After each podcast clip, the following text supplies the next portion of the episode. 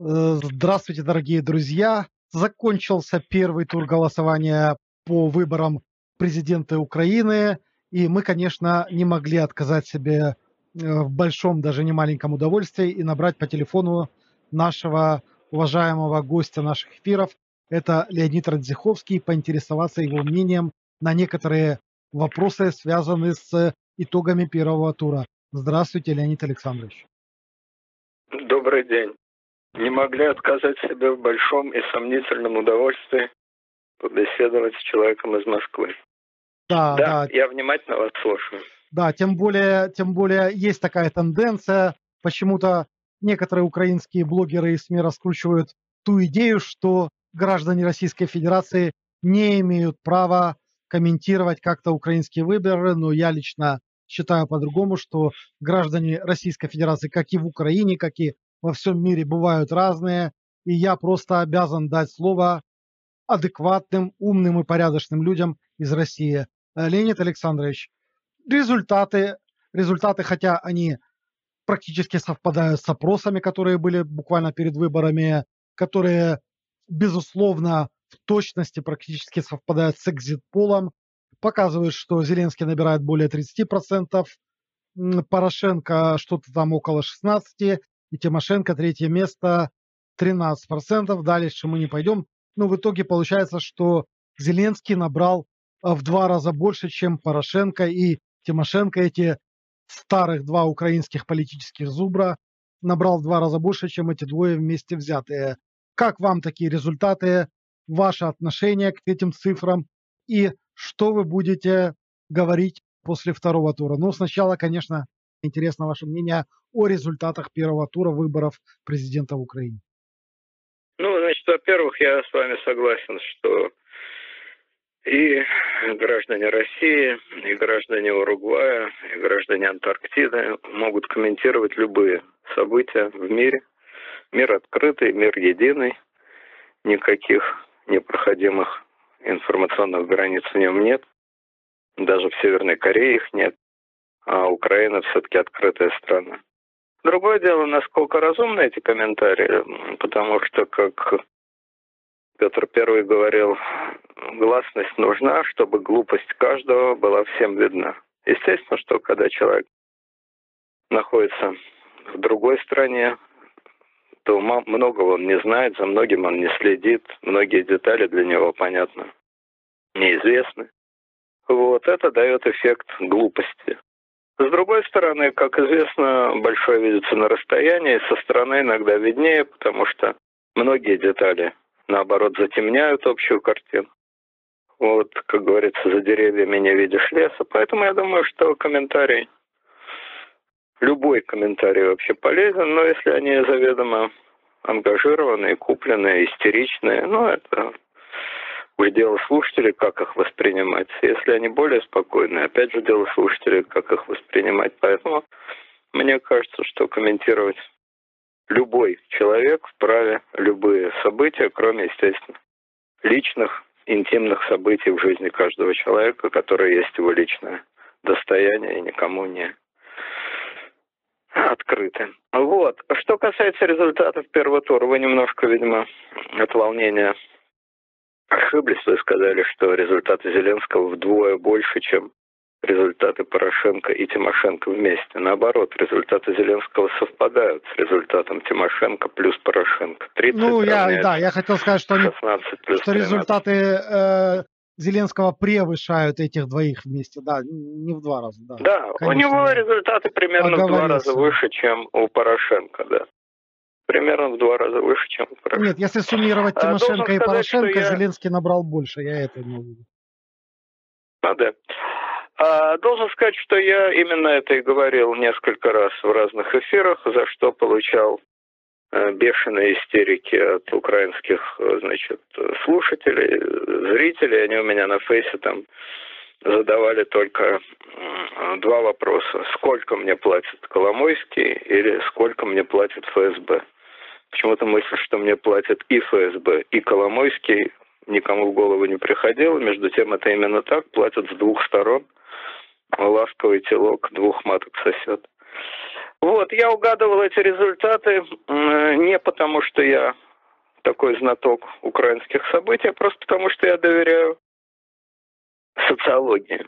Иногда социологи ошибаются, но в данном случае они сработали просто блестяще. Вот 1 э, апреля, день, когда подвели итоги выборов, это не только день смеха, но это и день социологии. Вот действительно выборы на Украине – это случай, когда социологи сработали просто великолепно. Я не помню второго случая такого попадания. Но поскольку все-таки главные опросы проводили украинские социологические службы, то я поздравляю украинские социологические службы. Они действительно вправе считать 1 апреля своим профессиональным праздником. Мы знаем, как грубо ошибались, например, американские социологи, кстати, накануне выборов в США. Мы знаем, как грубо ошибались ну, в общем, очень часто грубо ошибаются социологи. В данном случае они сработали просто выше всяческих похвал. Вот, это первое основание, по которому я считал, что будет так. А второе основание, оно, знаете, такого иррационального свойства, без всяких цифр. Ну, то есть в начале, когда Зеленский только заявил, э, я его, естественно, всерьез не принимал, но артист и артист. Вот. Э, то, что Тимошенко проиграет, у меня никаких сомнений не было, но вот как-то интуитивно. Тимошенко, она как Клинтон. Вот эта женщина, которая всю жизнь шла, рвалась, ползла зубами, ногтями, когтями, всеми частями тела рвалась к посту президента. А когда вот так рвутся, то очень редко получается. Когда вот так отчаянно рвутся, сверхъестественно отчаянно, когда все видят, что это сверхценность, цель жизни, то, как правило, судьба жестоко смеется над такими людьми. Вот, поэтому ее поражение для меня было очевидным. Могла она, конечно, выйти во второй тур, если бы не Зеленский, но проиграла бы во втором туре. А то, что Порошенко выйдет во второй тур, было очевидно совершенно. Тут тоже, так сказать, сомнений не было. А вот с Зеленским тут у меня внутренне, до, соци... до того, как я стал смотреть социологию, была любопытная такая моя личная внутренняя эволюция.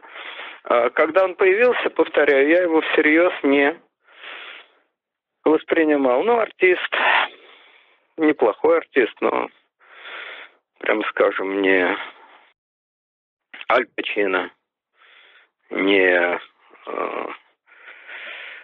э, там какой-то, ну, в общем, невеликий артист, так?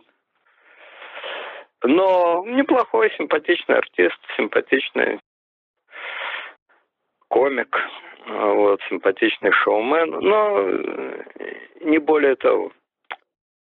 Но потом меня захватило, еще раз повторяю, до всякой социологии, внутренне захватило вот эта удивительная логика сказки. Вот бывает, когда сказка становится былью. В этом есть какая-то огромная внутренняя сила, которая превосходит рациональное рассуждение. Ну что этот сериал «Слуга народа»? Ну тоже, ну неплохой сериал, но прям скажем, не, не бог весь что. Даже если брать украинские сериалы, вот был когда-то у вас лет 25 или там не помню сколько назад сериал «День рождения буржуя». В общем, тоже довольно ширпотребская халтурка, но популярность была огромная. И как-то он тогда что-то такое людей цеплял чем-то. Вот. И этот, значит, э, сериал сам по себе ничего особенного. Но вот эти волшебные слова «сказка становится былью», они как-то захватывают изнутри, и им очень трудно противостоять. Вот когда я себе представил, что сказка становится былью, что герой этого сериала волшебной силой поднимается на пост президента, то в этом есть какая-то такая внутренняя энергия сказки.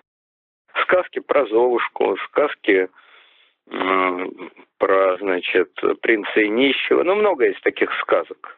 Собственно, это одна, один из универсальных сюжетов всех сказок. Вот Золушка – это один из универсальных сюжетов всех сказок. И плюс вот эта вот фраза «сказка стала былью», что мне просто внутренне было трудно этому противостоять. Вот в этой фразе «сказка стала былью» есть какая-то притягательная сила, какая-то красота, которая тебя поднимает. И трудно с ней рационально бороться. То есть даже если бы я считал, как многие на Украине, особенно патриоты Украины горячие, очень горячие, такие как Бабченко, там его фанаты, считают, что этот самый Зеленский это катастрофа, что он такой секой, и более спокойные, значит, считают, что просто, ну, слушайте, ну, неподготовленный человек, ну, артист, ну, комик, ну, шоумен, ну, как он может быть президентом. Вот все эти соображения, в общем, более-менее разумные, рациональные. Они не в силах бороться с вот этим желанием реализации сказки. Вот очень хочется почему-то, не знаю почему, но очень хочется, чтобы сказка закончилась, чтобы у сказки был хэппи-энд. Я не знаю, почему этого хочется. Ну, почему люди любят сказки вообще? Почему дети обожают сказки? Почему, собственно говоря, любая хорошая картина, любая хорошая книга – это сказка? Значит, есть в сказках что-то, что влияет на человека, что соответствует каким-то его подсознательным архетипам. И очень трудно против этого человеку бороться. А рациональный смысл, он теряется на этом фоне. Поэтому еще до того, как я стал смотреть эту социологию, для меня кандидат Зеленский стал очень таким притягательным кандидатом. То есть стал бы притягательным кандидатом, если бы я был его избирателем, был бы гражданином Украины. Мне было бы трудно противостоять обаянию сказки. Ну и, соответственно, перенося свои ощущения на жителей Украины, я считаю, что люди, в общем, друг на друга похожи, по крайней мере, в этой части. Я легко мог предсказать успех, огромный успех данного кандидата. Не факт, что победу, но огромный успех. Теперь, значит, сказки бывают разные. Сказки бывают симпатичные, а бывают страшные, а бывают глупые. Разные бывают сказки. Но мы знаем, по крайней мере, две сказки. Одну трагичную, другую комичную. Э, про людей, которые были ничем и внезапно ниоткуда вознеслись, почти вознеслись. Один вознесся, другой никуда не вознесся, но почти вознесся на самый верх. Я имею в виду сказку про Гитлера солдата, фронтовика, ветерана, отравленного, раненого, героя, который, минуя все промежуточные ступени, не быв ни чиновником, ни депутатом, ни министром, никем, из простого солдата и фрейтера стал канцлером. Это была сказка. Сказка для Германии. Германия была унижена, там, то все пятое-десятое, по крайней мере, немцы себе вбили в башку, что они унижены.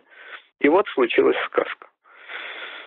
У них тогда один из слоганов рекламных был, насколько я помню, то, что э, начал вождь, э, создал император, имеется в виду Вильгельм I, защитил фельдмаршал, то есть Гинденбург, э, то что-то там с этим что-то сделает простой солдат. Вот какая-то такая история. Ну, короче говоря, ясно было немцам, что это не просто кандидат, что это судьба, что это не один из многих политиков, а что это нечто необычное, сверхъестественное, легендарная личность и так далее. Вот. Это, значит, соответственно, трагический пример. Второй комический пример – это то, что мы все переживали в России 93 год, когда никто, никто, ничто, опять же, человек, не имеющий ни политического опыта, ни бюрократического опыта, ни административного опыта, просто наглый, визгливый, отвратительный, крикливый коми-вояжер, продавец пылесосов. Истерически нагло пробился на выборах в Думу в 1993 году на первое место. Его партия по партийным спискам заняла первое место, обойдя все другие солидные, традиционные или там хоть какие-то партии. Причем партия названа издевательски, очевидно издевательски, либерально-демократическая партия. Партия жлобов, шовинистов, психопатов э, назвала себя, значит, либерально-демократической. совершенно издевательское название. Это комический пример, пример господина Эдельштейна, Жириновского. Естественно, что такие примеры приходят в голову каждый раз, когда ты думаешь о человеке, который не имея никакого опыта, ни административного, ни политического, ни бюрократического, э, взлетает э, на пост президента, или, по крайней мере, очень сильно на это претендует. Ну, многие сравнивают его с Рейганом. Это, конечно, совершенно неправильное сравнение. Рейган был очень средненький актер, но Рейган был очень опытный политик. Он в Голливуде прославился не своими ролями, а тем, что он был профсоюзным боссом много лет, а потом он был два срока вполне успешным губернатором Калифорнии. Уж скорее можно было бы сравнить со Шварценеггером, который тоже не имел никакого политического опыта и стал из актеров сразу губернатором Калифорнии. И губернатором, кстати, очень хорошим, между прочим, вполне успешным. Вот. Но ну, неважно, бог с ним, с Рейганом. Так вот, значит, вот такие два сравнения. Я должен сказать, что с моей точки зрения э, э, Зеленский не имеет ничего общего вообще, ни одной точки пересечения ни с Гитлером, ни с Жириновским. Почему?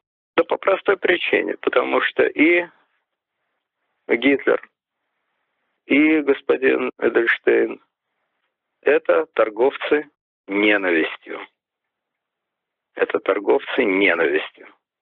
Это люди, которые поднялись наверх, разжигая ненависть, безумную ненависть, э, как Гитлер, ненависть, превращающуюся в религию, и вполне такую коммунальную, склочную, совковую, трамвайную, хамскую ненависть, которую разжигал Жириновский. Мелкотравчатую ненависть.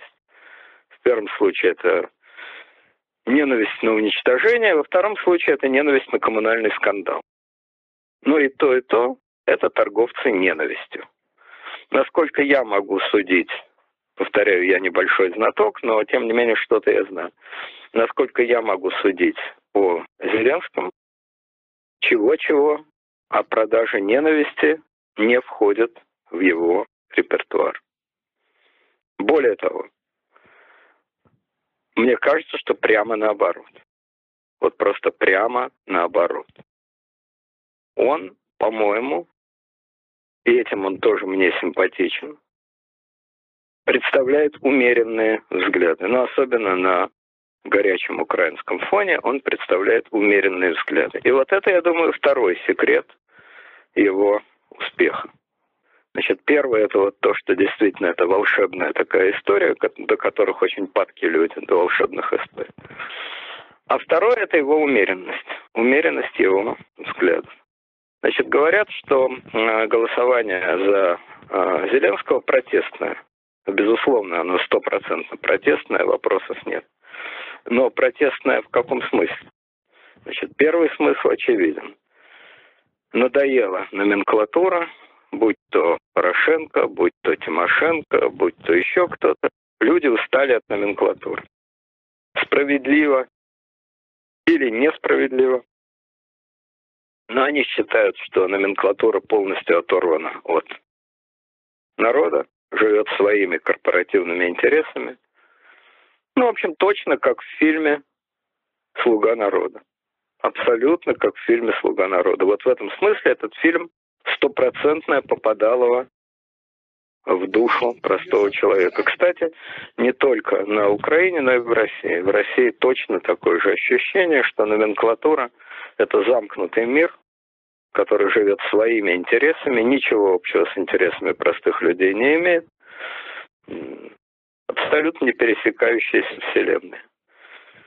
И отсюда вот желание выступить против номенклатуры, провести мирную революцию против номенклатуры. Это протест очевидный. Но есть и второй протест, как мне кажется. Это именно протест против оголтелости, против возбуждения, против бесконечного смакования э, пафоса, против бесконечных патриотических истерик, против все той же ненависти, которая льется отовсюду. Но вот Я в качестве примера могу назвать э, журналиста Бабченко. Я не буду обсуждать его профессиональные качества. Хороший он журналист или плохой он журналист, это не важно. В данном случае это совершенно не важно. Важно одно, что Бабченко торгует в одной упаковке двумя товарами, взаимосвязанными. Собственно говоря, это две, две проекции одного и того же. Это ненависть и это пафос. Это бесконечный пафос борьбы, борьбы с врагами, борьбы с внешними врагами, войны, бесконечный пафос идущей войны, крови там и так далее, и так далее. Ненависть к врагам, борьба, святые цели, баррикады и так далее, и так далее. Так вот, мне кажется, что этот товар, который отлично шел и на Украине, и в России пять лет назад, за пять лет э, срок годности этого товара немножко ухудшился. Немножко подустали люди от этого. Люди подустали стоять на цыпочках. Люди подустали от пафоса, от борьбы, от войны и так далее, и так далее, и так далее. Они подустали от того, что им с утра до вечера объясняют по телевизору. Вот по российскому телевизору это делают э, значит, э, Соловьев, Киселев, э, там, Скобеева, кажется, фамилия этой женщины. Ну, в общем, короче говоря, все телеведущие продают борьбу, правда, не очень уже понятно с кем, тем не менее, вообще борьбу с вообще врагами, с вообще Западом. Мы осажденная крепость, мы боремся, бла-бла-бла-бла-бла-бла. Вот, борьбу врагов. Врагов борьбу, борьбу врагов, врагов борьбу. И пафос, пафос, пафос, пафос, пафос, пафос.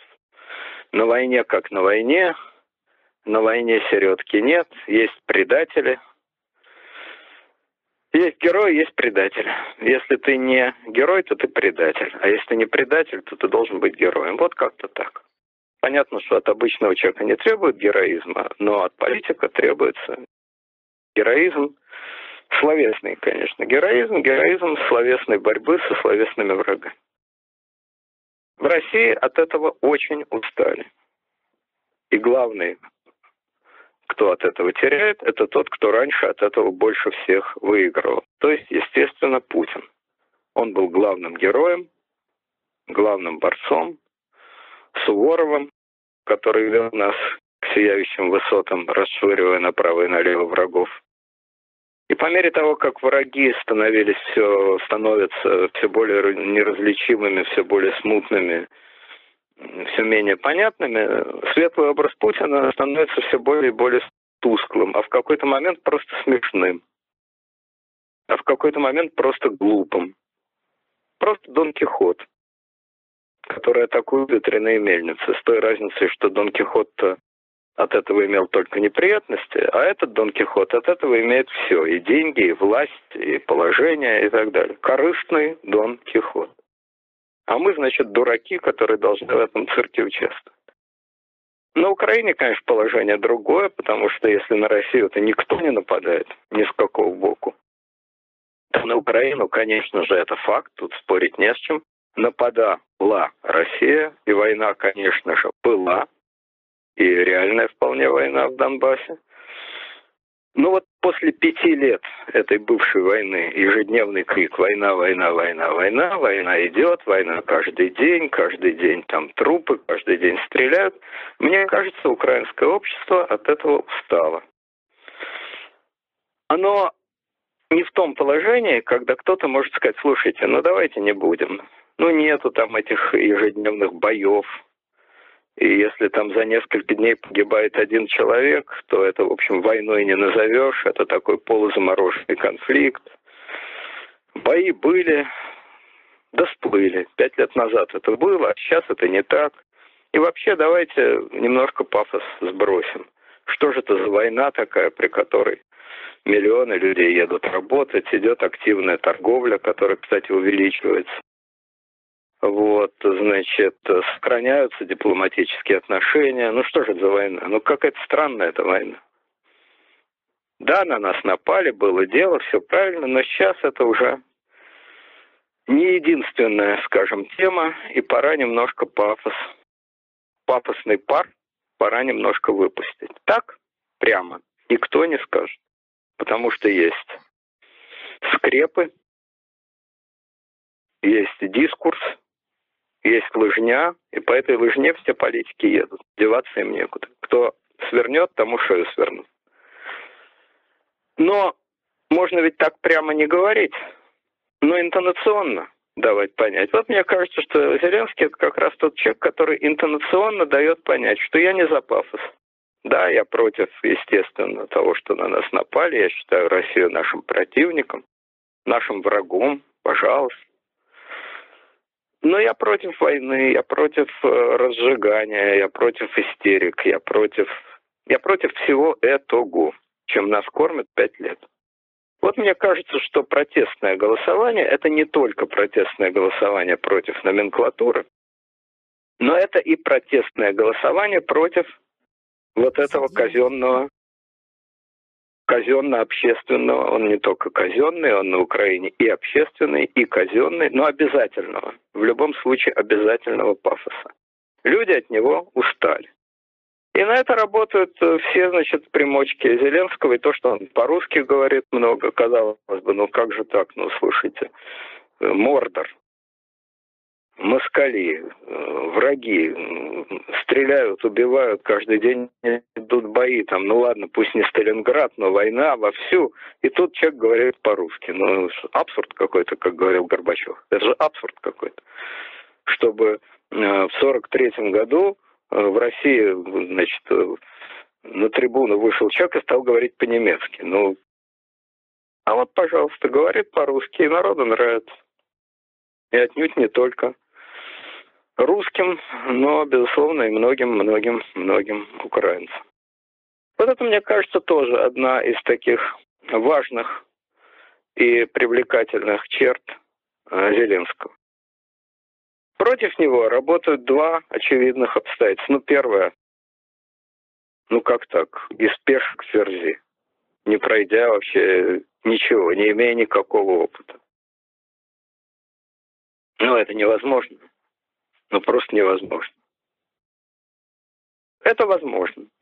Это вполне возможно. Я еще раз повторяю, давайте не будем говорить про Рейгана, который действительно набрался большого опыта, но давайте поговорим про Шварценеггера, который не имел никакого, вообще никакого административного опыта и никакого опыта публичного политика, который был актером, кстати, так же, как и Зеленский, актером таким попсовым, массовым, совершенно не...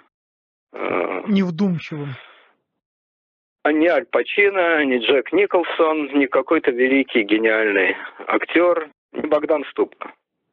Очень такой массовый, э, легкий актер. Стал губернатором Калифорнии. И превосходным губернатором. А, между прочим, Калифорния по населению вполне сопоставима с Украиной. Там, по-моему, 30 миллионов человек, если я не ошибаюсь.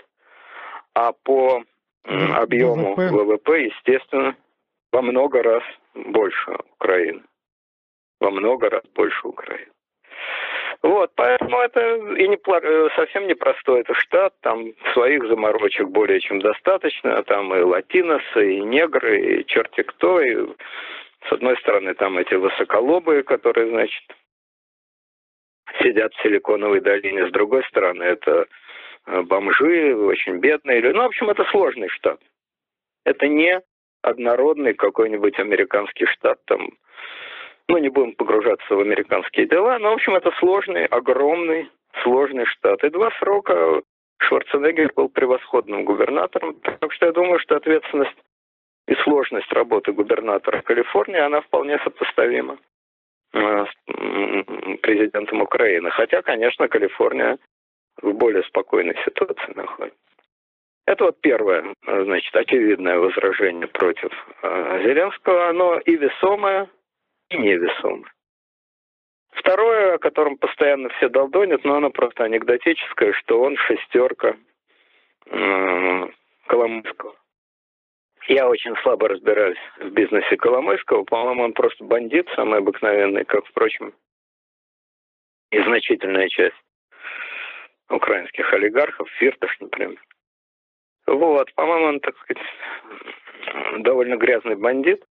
Хотя, впрочем, этот бандит в 94 году сыграл, конечно, большую роль именно в отражении российского нападения. Все-таки в значительной степени он, его там люди, его банда, если хотите, активно очень противостояли этому делу. Но то, что он бандит, то он абсолютно не государственный человек, что он хищник, в этом нет ни малейших сомнений. Но, простите, а в чем проблема-то? В чем проблема для Зеленского? Что он деньги получает от Коломойского? Ну, получает, и что? А он что, святым духом должен вести избирательную кампанию? Бесплатно? Бесплатно получать эфиры, бесплатно то, бесплатно все. Но так вроде бы на этой грешной земле не бывает. Он получает деньги от олигарха Коломойского а там Порошенко получает деньги от олигарха Порошенко. Я согласен, что олигарх Порошенко производит намного более приятное впечатление, чем откровенно уголовный олигарх Коломойский. Ну, в общем, и тот олигарх, и этот олигарх. А от кого получала деньги Тимошенко? Она же их не печатает сама, правда? Вот, но главное совершенно не это. Главное то, что кто от кого какие деньги получает, не имеет вообще никакого значения. И я думаю, что такой опытный в грязных делах человек, как Коломойский, это прекрасно понимает и ни на что особо не надеется.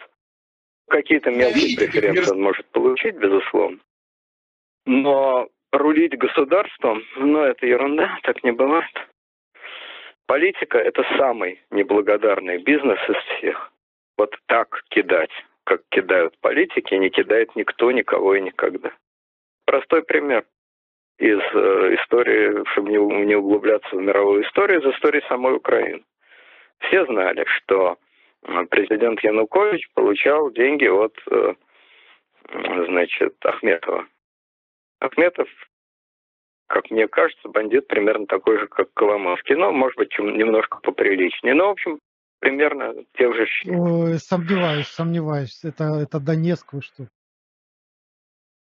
Ну, в общем, я думаю, что они Коломойский друг из более интеллигентных мест из Днепропетровска, э, как и Брежнев.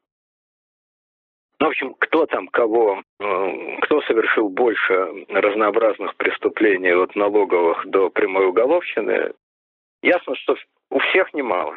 У всех немало. Может быть, у Порошенко меньше, потому что Порошенко вроде занимался каким-то относительно понятным бизнесом, а главное, что меня убеждает в том, что у Порошенко относительно чистый бизнес, тот факт, что он отдал свой бизнес в траст, причем не кому-нибудь, а банку Ротшильдов. Значит, ну, понятно, что для сторонников конспирологии это все, вот они реальные хозяева и так далее, и так далее. Но для психически нормальных людей это означает прям противоположное, а именно, что никогда в жизни банк, имеющий 250-летнюю историю, а, который дорожит своей репутацией больше, чем всеми деньгами всех прошенок на свете. Никогда в жизни такой банк не возьмет в управление, в траст а, грязные деньги и компанию в происхождении которой этот банк сомневается. Когда такой банк берет в траст э, ваши деньги, это считай патент, что деньги у вас честные. По крайней мере, по бухгалтерским и юридическим основаниям прицепиться не к чему. Так мне кажется. Но опять-таки неважно, кто там Коломойский, кто там Ахметов, э, Фиртов. Так вот, значит, э, Янукович ставленник Донецких и ставленник э, Ахметова и так далее. И так далее. Я тогда интересовался, значит, э, этими делами, довольно почитывал всякую литературу. У вас был неплохой журнал, по-моему, он закрылся. Если не ошибаюсь, назывался «Фокус», по-моему, как-то так. Он довольно много печатал информации, ну, может быть, не все было правдой, но она производила более-менее правдоподобное впечатление. И вот что я из этого, из этой информации выудил. А, несомненно, Янукович грубо и по-хамски проводил политику в интересах донецких, что и стало одной из причин катастрофы с ним. Но в интересах донецких – да. Но совершенно не в интересах лично господина Ахметова. Это две большие разницы. Он проводил политику в интересах своего, лично своего Януковича клана, а совершенно не в интересах лично господина Ахметова. Это две большие разницы. У Януковича был сын, какой-то стоматолог. Все очень долго смеялись над его профессией, хотя профессия стоматолога вполне почтенная, это не бандит. Вот. И этот стоматолог э, нежданно-негаданно оказался чуть ли не сам Сусам, сам олигархом. Так? Вот. То есть Янукович, который считался шестеркой Ахметова, совершенно такой шестеркой не был. Он проводил политику в своих интересах. Он поднимал своих друзей. Иногда это были друзья Ахметова, иногда это были не друзья Ахметова, но всегда это были друзья. А, значит, э, друзья э, Януковича. И это такой типичный пример. Таких примеров в истории навалом. Президент всегда кидает своих спонсоров. Ну, это зависит от традиции страны, разумеется. Например, президент Буш-младший э, принял, ну, постарался пробить законы в интересах техасских нефтяных компаний, которые спонсировали его президентскую кампанию. И в этом не было никакого заговора, никакой конспирологии, абсолютно ничего. В ходе избирательной кампании Буш говорил, я буду лоббировать такие-то, такие-то, такие-то законы эти законы выгодны нефтяникам, в том числе техасским нефтяникам, но они выгодны Америке. Я буду их лоббировать. И действительно, он это открыто говорил, и придя к власти, он их открыто лоббировал. Никаких тайных заговоров тут не было. Но одно дело – лоббировать конкретные законы в конкретных бизнес-интересах той или другой группировки. Совершенно другое дело – вести государственную политику по указанию своего крестного отца. Внешнюю политику, социальную политику, экономическую политику, финансовую политику, отношения с Евробанком, отношения с МВФ, отношения со всеми на свете строить так, как этого хочет левая нога господина Коломойского. Вот этого, я абсолютно уверен, близко не будет. Просто этого не может быть. Так никогда не бывает. Что какие-то подачки он получит, и что как-то он свои деньги может отбить, это весьма вероятно. Хотя бывает и по-другому. Например, Путин пришел к власти, опираясь, в общем, на трех людей. Это тоже все знают, и, собственно, он сам из этого великого секрета не делал. На Волошина, на Юмашева и на Березовского. Судьбы этих людей сложились совершенно по-разному. Волошин ни на что не претендовал. Он какое-то время продолжал работать начальником администрации. Потом, после истории с Ходорковским, Волошин был противником ареста Ходорковского. Волошин подал в отставку. Известно, что Путин сказал, жаль, я думал, что мы еще поработаем. И отпустил его на все четыре стороны. Наградил каким-то там орденком и отпустил. И Волошин, богатый человек, он там председатель совета директоров одной компании, совета директоров другой компании и председатель какого-то невероятного общества по созданию международного финансового центра в Москве. Ну, это что-то из области междупланетного шахматного конгресса в Васюках, так мне кажется. Судить не берусь, но, по-моему, это из этой серии. Короче говоря, Волошин большой миллионер, долларовый, естественно, не рублевый, вот, большой долларовый миллионер, свободный человек, живет в Москве, абсолютно ни на что не претендует, хотя в своей тусовке по-прежнему является гуру, является таким теневым кардиналом, только тусовка это все больше и больше скуку вызывается. Это вот Волошин. Юмашев, ну, Юмашев и дочь Ельцина, вообще никогда ни на что не претендовал. Он претендовал только на то, чтобы сохранить нажитое непосильным трудом. И нажитое непосильным трудом он в полном объеме сохранил. Вот мы, официальная была информация, что семье Юмашевых принадлежит какая-то там башня в 60 этажей в центре Москвы. Неофициальная информация ходила упорно в избежание закона о клевете. Я могу только повторить, что это слухи, которые упорно ходили, не были ни разу не опровергнуты, ни тем более доказаны. Слухи ходили, что они, они, Юмашев и его жена, были совладельцами компании «Сибнефть». И когда государство российское эту компанию по чудовищной несуразной цене выкупило, то значительная часть этих денег вроде бы могла достаться семье э, Юмашевых. Так это или не так, повторяю, не меня судить. Вот вам, пожалуйста, живет, хлеб жует, тусуется, но опять же ни на что не претендует. Ну а вот Борис Абрамович, тот да, тот претендовал. Суетливый, беспокойный Борис Абрамович совал нос во все дырки, пытался изображать из себя этого серого кардинала, и даже не очень серого, а очень пестрого, шумел, кричал, ну и допрыгался. Дошумелся и докричался. Его же ученик с ним же обошелся. Как говорится, я тебя породил, то есть ты меня породил, ты меня породил, я тебя и убью. Вот, поэтому зависит это, естественно, от характера человека. Я не знаю, какой у Зеленского характер. Но то, что пост президента дает не только возможность послать очень далеко своего бывшего спонсора, но требует Просто формально этого требует. Говорят, ну, слушай, пустые слова, он там болтает, положив руку на Конституцию, на Библию. Одна рука на Конституцию, а другая рука в кармане Коломойского. Нет, это неправда. Это совершеннейшая неправда. То есть, если человек абсолютная половая тряпка, то может быть и так. Но у него, как у президента, слишком много рычагов для того, чтобы стереть в пыль любого Коломойского. Тем более человека с такой замечательной репутацией, как Коломойский, и с таким изумительным бизнесом, как Коломойский, который, по сути, вообще, как я понимаю, полубанкрот.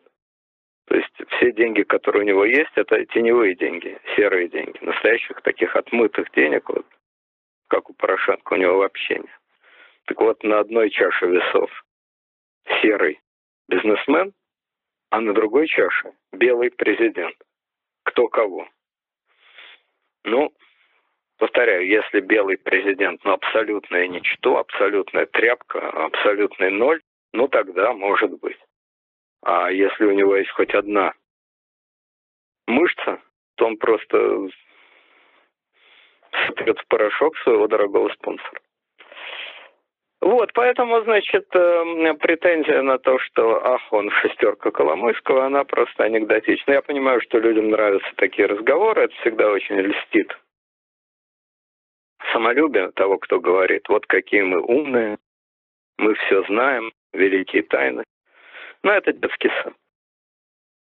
Вот, значит, э, впечатление от этих выборов, которые у меня возникло. Кто победит в неравном споре во втором туре, я гадать не буду, но учитывая качество, э, в сотый раз повторяю, великолепное качество украинской социологии, тут гадать-то не надо. Вот это тот случай, когда абсолютно не требуется гадания. Смотрите соцопросы, и вы будете точно знать результат. Соцопросы идут все время в режиме нон-стоп, а там результаты опросов где-то за неделю до выборов уже совпадают э, с результатами выборов, потому что огромные массы людей, миллионы, они инертны. И если уже сложилось, то сложилось. Должны произойти какие-то сверхъестественные события для того, чтобы что-то резко изменилось. Поэтому мне кажется, что тот опрос, который будет где-то, э, у вас выборы, насколько я помню, 21 апреля. 21, ну, вот тот опрос. 21 Тот опрос, который будет 13-14 э, апреля, он, мне кажется, точно, достаточно точно отразит результаты выборов 21 апреля. Еще хочу сказать, что если победит э, Зеленский, то это, конечно, будет такой праздник непослушания. Огромные, гигантские, фантастические надежды. И вот такое ощущение, а вот мы им дали. Им это кому? Порошенко? Да не, всем. по всему привычному укладу. Мы сотворили чудо. Мы вместе сотворили чудо. Это президент надежды, огромной надежды, адекватной надежды или глупой надежды. Это вот выяснится потом. Но это президент огромной надежды. Если же победит Порошенко, что тоже, естественно, возможно, то это президент инерции.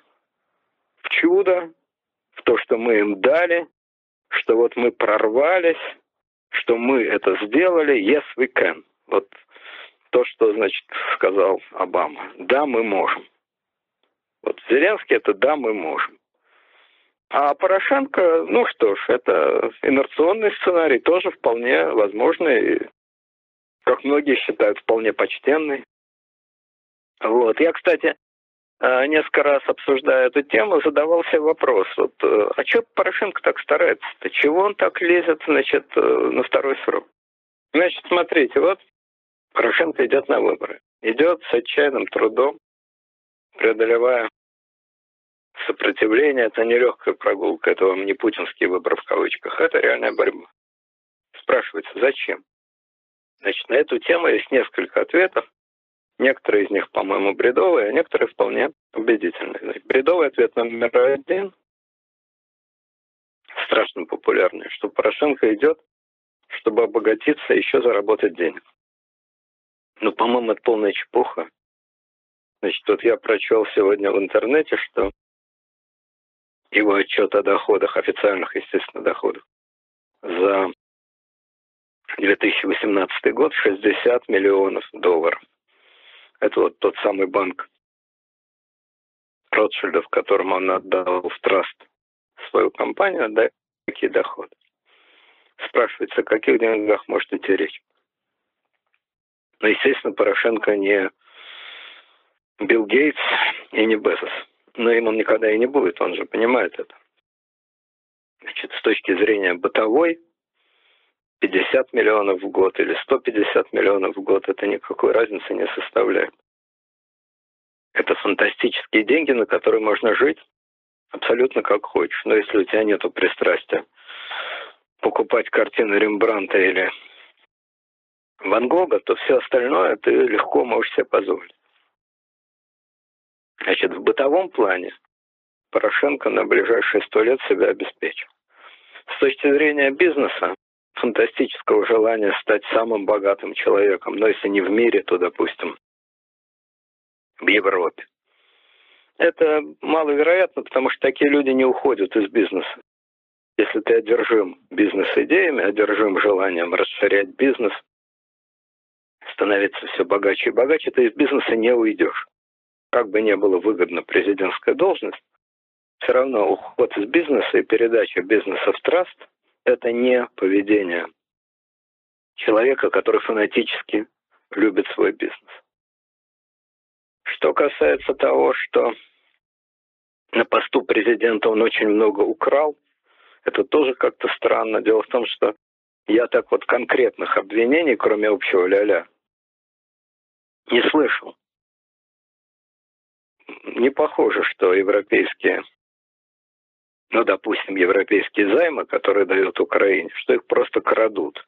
Так же, как вот в свое время Путин дал какой-то странный займ, а, значит, Януковичу, буквально чуть не на аэродроме за два дня до революции, так сказать. И куда эти деньги делись, никто не знает. Сколько их было, куда они поступили, куда они делись. Ну, просто взятку такую. Вот я не думаю, что нечто подобное можно проворачивать на Украине. Сейчас, сегодня можно проворачивать. Поэтому, конечно, возможности воровать у президента, безусловно, есть, вне всякого сомнения, но первое, учитывая, что перед нами очень богатый человек, ну просто миллиардер, изначально, до того, как он стал президентом, раз, учитывая, что возможности для беспредельного воровства в его положении все-таки ограничены. Это не времена Януковича-2. И учитывая, что он сам на пять лет ушел из бизнеса, а хочет, если он станет, останется президентом, уйти еще на пять лет, то есть на 10 лет уйти из бизнеса, три, и передал свой бизнес чужие руки. Вот по этим причинам вариант, что он остается, чтобы красть, мне кажется очень маловероятным. Это не значит, что у него ничего к рукам не прилипает. Этого я, естественно, не знаю. Но мне трудно себе представить, что это его единственный главный мотив. Второе объяснение. Он таким образом пытается избежать ответственности. Но это вообще анекдот. А через пять лет что еще на пять лет оставаться? Изменить Конституцию, стать диктатором, так что ли? Или за следующие пять лет ответственность исчезнет куда? Ну, полный же бред. Кроме того, ответственности, собственно говоря, за что? Какие такие преступления и ошибки политические, а конкретные личные уголовные преступления совершил Порошенко? Какие преступления, за, которого его, за которые его будут судить? Что он боится, что его будут судить? И не боится, что его будут судить еще через пять лет. Абсолютная чепуха. Наконец, есть ли прецеденты, чтобы какого-то украинского президента судили? Кучму, скажем. Ющенко. Ну, судят Януковича, но судят потому, что он сбежал, потому что исключительная ситуация и так далее. То есть, с точки зрения преследования, страхов и судов, по-моему, это полная ерунда. Это вот всякие все дешевые конспирологические разводки. Значит, если эту ерундистику оставить, то остается, как мне кажется, три более или менее серьезных взаимосвязанных мотива. Мотив первый. Неудержимое властолюбие. Безусловно, если ты не властолюбив, если ты не хочешь власти, ты никогда в жизни президентом не будешь. Это очевидно. Поэтому, кстати, и Зеленский властолюбив. Не властолюбивые люди в президенты не идут. Они идут в Comedy Club и ограничиваются им. Значит, он, конечно, он, Порошенко, конечно, властолюбив, безусловно.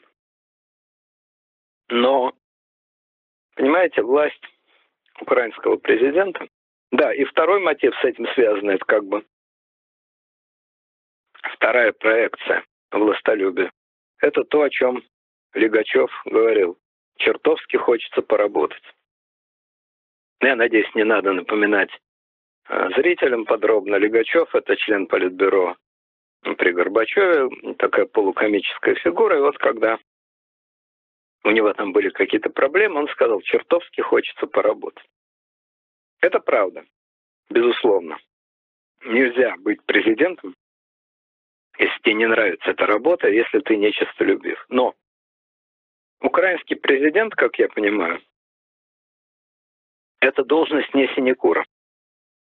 Вот президент России, да, это понятно. Это действительно безудержная, сумасшедшая лесть со стороны всех окружающих. Только самые маргиналы, очень немногочисленные, абсолютные фрики маргиналы тебя критикуют. И ты, кстати, их критику не слышишь. Если ты не лазишь по интернету, то ты просто не можешь услышать их критику. Все остальные, лежа на земле или стоя на карачках, тебя лежат. Все. Просто все. Чиновники, депутаты, артисты, писатели, журналисты, простые люди. В общем, как поется в российском гимне. Одна ты на свете, одна ты такая, хранимая Богом царева рука. Вот единственный пункт Российской Конституции заключается в том, что Путин forever. Все. Все остальное, пожалуйста, можно ругать, критиковать. Путин forever. Есть нюансы, допустим, партия «Единая Россия» уважает Россию и гордится Путиным. А оппозиция, там, коммунисты какие-нибудь или ЛДПР, прости господи, они, значит, э, гордятся Россией и уважают Путина. Вот такие нюансы. Но, в общем, ты стоишь над огромной толпой, которая простерлась ниц и не смеет головы поднять. Что эти люди при этом думают, это другой вопрос. Но кроме безудержного халуяжа в разных формах, от совершенно тошнотворных до более эстетически приемлемых, ничего кроме этого у тебя нет. Ну, у президента Украины абсолютно другая ситуация. Халуи у него, естественно, есть.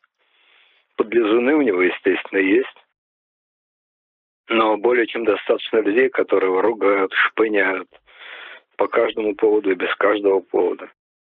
Это не синекура. Если у тебя рейтинг, извините за выражение, 18%, а остальные не стесняются высказывать свое мнение о тебе, ну что это, такая уж это прекрасная жизнь и работа? Это первый фактор. Второй фактор внешний. Путин для внешнего мира, вот для господ в пробковых шлемах, он двоечник. А Порошенко троечник. Это совершенно разные позиции. То есть Путин откровенно на них плюет. Он с ними ругается. Он их по мере сил оскорбляет. Он их пытается пугать. Это определенная позиция. Позиция двоечника, которого из школы исключили, и он, стоя на улице перед школой, бросает в учителей снежки или там еще что потяжелее. У Порошенко позиция троечника. Он все время пытается выучить урок. Все время пытается сдать задание. Вот ему дали какой-то очередной кредит. И вот он ходит и объясняет, что кредит дали, а потратили не так, а обстоятельства не те. И западная училка все время на него так насупившись смотрит, и выше тройки он не поднимается. Ну, это что, так уж приятно. Такое огромное удовольствие. Постоянно что-то объяснять. Марья Ивановна, троллейбус сломался. Марья Ивановна, у меня тут э, мама заболела, я поэтому урок не выучил. Это довольно унизительная, вообще говоря, роль. Противная, унизительная роль. Итак, внутри страны, да, кто-то к тебе подлизывается, безусловно, но значительно больше людей тебя кроет, обвиняет, поносит, совершенно открыто, публично. А вне страны ты в положении мальчика для битья. Вопрос. Неужели это стоит того, чтобы так отчаянно за это цепляться? Чтобы бороться за счастье еще пять лет эти удовольствия иметь? Ну, может быть, оно того и стоит. Я в приложении президента Украины не был, поэтому мне судить трудно. Но с точки зрения здравого смысла, мне кажется, что это все-таки такие сомнительные радости.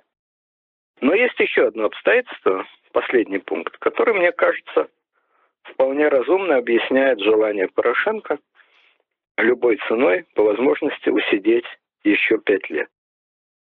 Это связано вот с чем.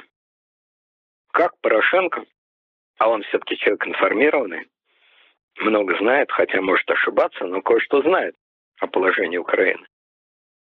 Так вот, как Порошенко представляет себе следующие пять лет?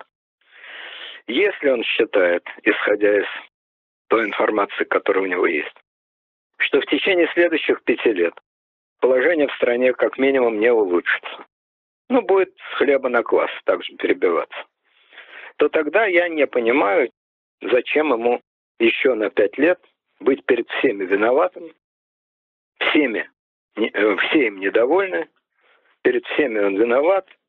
В общем, глупая роль, откровенно глупая роль. Совершенно другая ситуация, если он, исходя из имеющейся у него информации, считает, верит, что в следующие пять лет положение страны значительно улучшится, резко улучшится.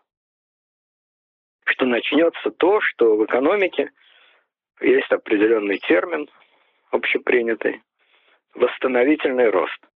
После глубокого провала, если государство не развалилось, не началась гражданская война, хаос и так далее, обычно наступает восстановительный рост. Собственно говоря, на Украине он давно уже должен был бы наступить, после того, как активные военные действия закончились, а закончились они, значит, зимой 2015 года, давно должен был начаться этот восстановительный рост. Его реально нет. Потому что тот рост, который зафиксирован, по крайней мере, за 2017 год, это там 3 или 4 процента роста ВВП, это ничто на фоне того провала, который был. Почему этого роста нет, я не знаю, не экономист. Но опять-таки, если Порошенко считает, что этого роста и не будет, то радость председательствовать на партийном собрании, где тебя прорабатывают и где тебя шпыняют, непонятно. А вот если ты веришь, что наконец-то скоро этот рост начнется, что тяжелая полоса прошла,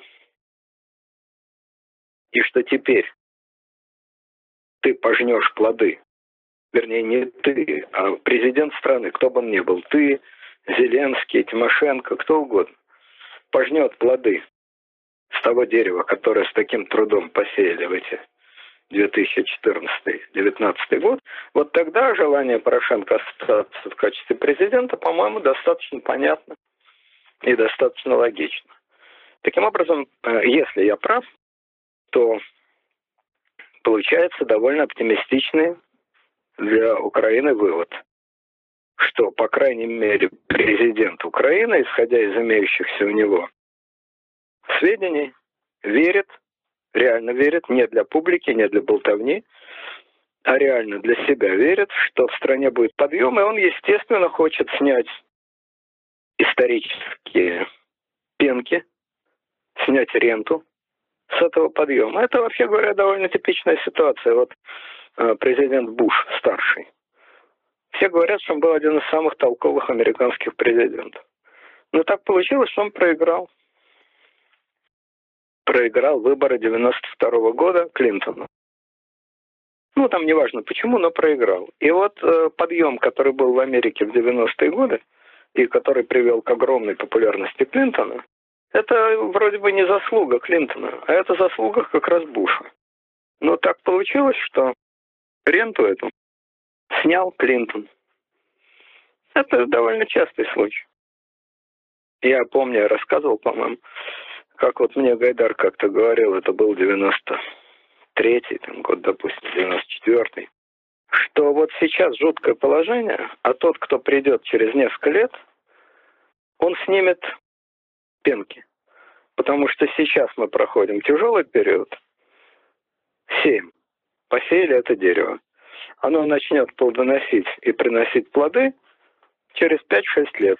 И тот, кто через 5-6 лет окажется у власти, тот эти золотые плоды и снимет. Правда, Гайдар добавлял, что я в любом случае у власти не буду, потому что я быть у власти не хочу, мне это не по силам, это удовольствие для меня невозможно. Но это уже проблемы личные человека, есть люди, которые могут долго оставаться у власти, есть которые не могут. Короче говоря, а, мой вывод чисто дедуктивный по Шерлоку Холмсу. Дедукция, Ватсон, дедукция. Мой вывод следующий. Если Порошенко так активно, отчаянно борется за власть, то один из мотивов, и мне кажется наиболее вероятный мотив, это его вера в то, что в следующие годы власть начнет плодоносить. Что значит корень учения горек, зато плод его сладок. Очень может быть, что я не прав, и что у него другие мотивы, и очень может быть, что он не прав, если у него есть такие мотивы, что он сильно ошибается, и что ничего этого не будет. Но, тем не менее, вот такая вот оптимистическая логика, мне кажется, здесь есть. Вот. Теперь, значит, чтобы как-то завершить эту тему выборов, я все-таки скажу следующее. Э, да, конечно, точную информацию мы получим довольно скоро от социологов. Но если не э, значит, кокетничать, то собственное мнение ведь тоже есть. Я практически не сомневаюсь, что победит на этих выборах Зеленский. Огромный отрыв, почти в два раза. Довольно сильные результаты Бойко. А избиратели Бойко явно будут тяготеть к Зеленскому, а не к Порошенко. И главное даже не это, а вот такое ощущение, что эта волна пошла – и она должна дойти до финиша. Вот эта вера в чудо, эта сказка, она должна завершится. И эта волна его должна по логике процесса, но просто это будет слишком глупая история, если дойдя до этого э, уровня, кончится ничем. Это возможно, конечно, но это было бы все-таки плохая история, эстетически плохая. Поэтому мне кажется, что у него очень сильные шансы на победу.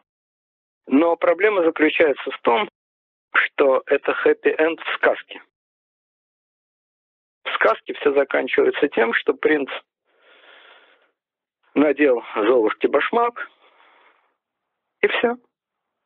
Финиш. И наступил катарсис. А в жизни это ведь совсем не так. А в жизни это будет означать нечто совсем другое. А именно, что сказка-то закончилась. Это действительно сказка, удивительная сказка о том, как обычный актер, который снялся в обычном сериале, превратил этот сериал в жизнь. Это сказка. И эта сказка шла по нарастающей, по нарастающей, по нарастающей, пока не закончилась хэппи-эндом. И в этот момент сказка кончается. И начинается жизнь, которая ни в какой сказке не описывается. Почему в сказках никогда не описывается, как принц и принцесса стали жить после того, как они поженились? Потому что это жизнь.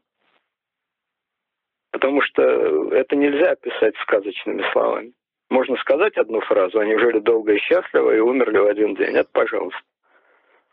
А реальная жизнь, она все, она выходит из сказочного дискурса.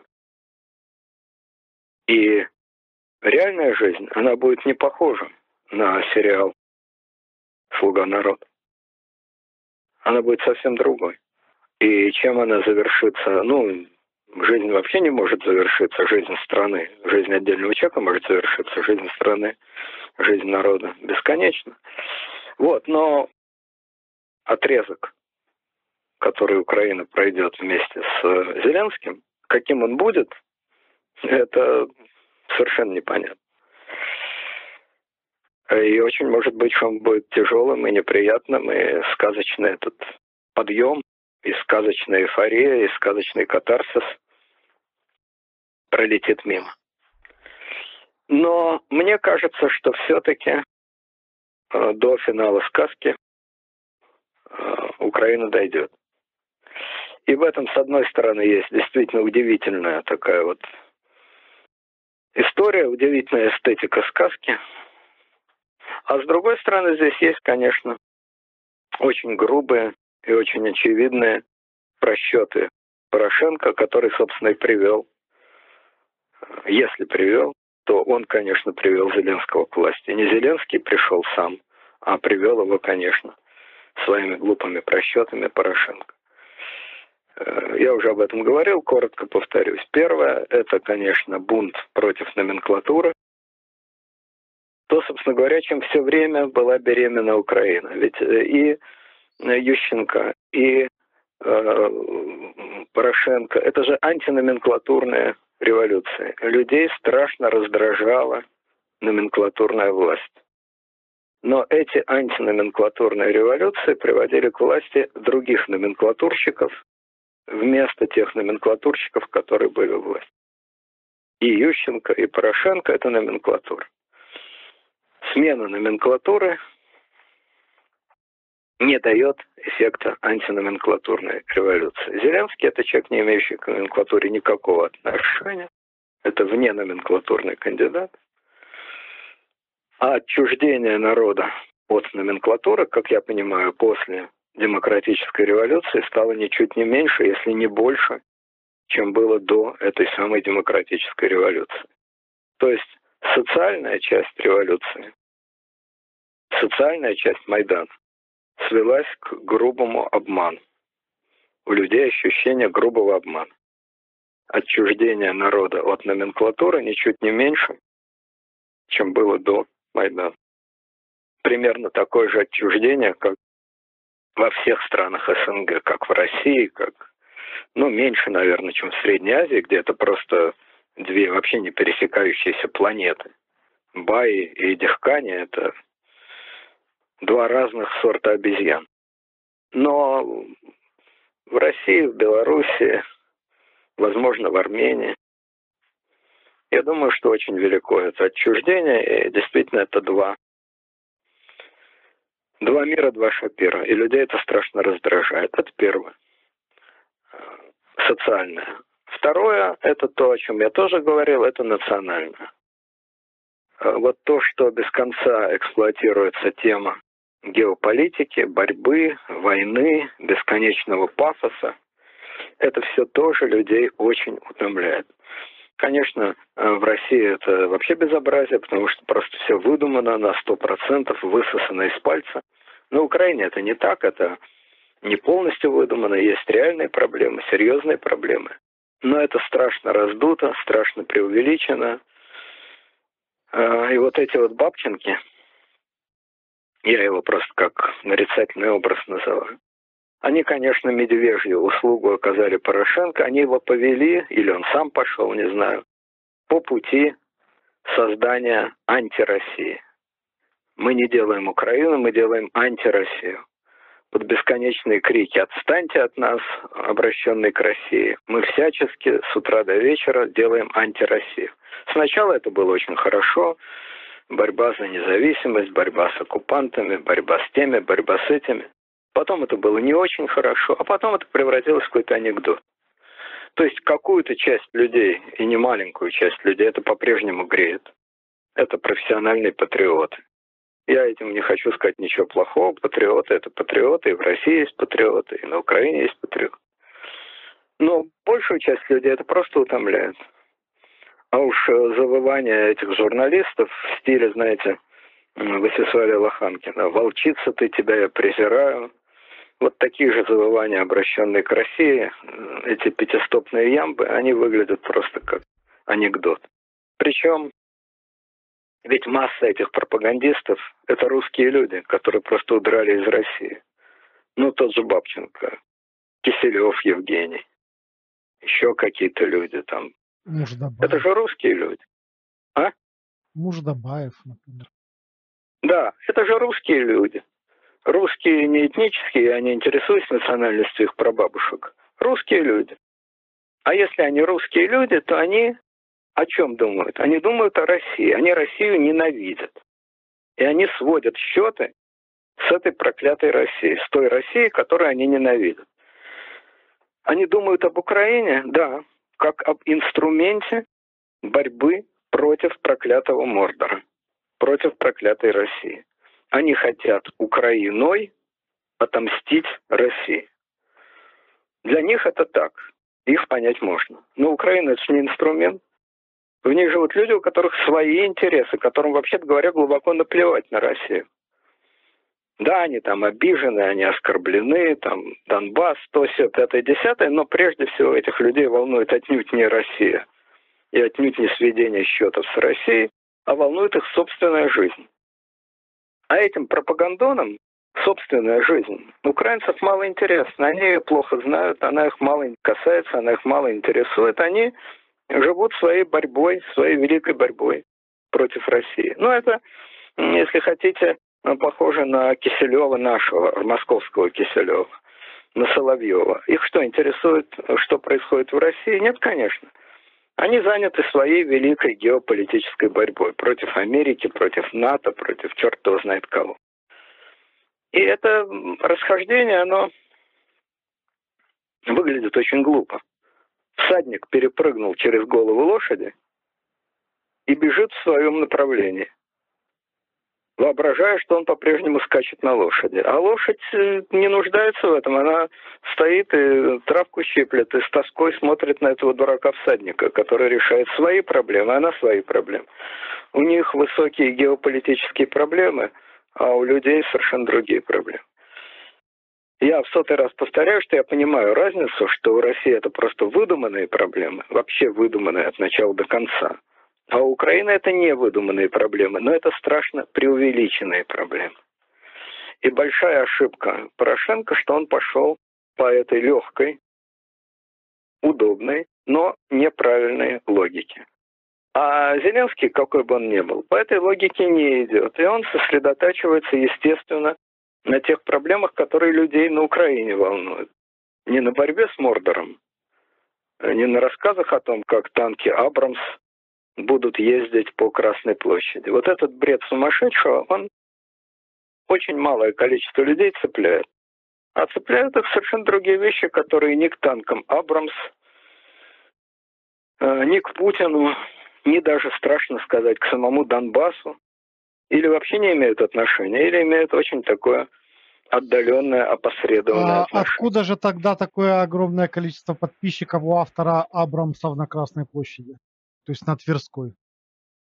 Ну, во-первых, сотни тысяч или там сколько у него, это для 30-миллионной, 40-миллионной страны совсем не так много.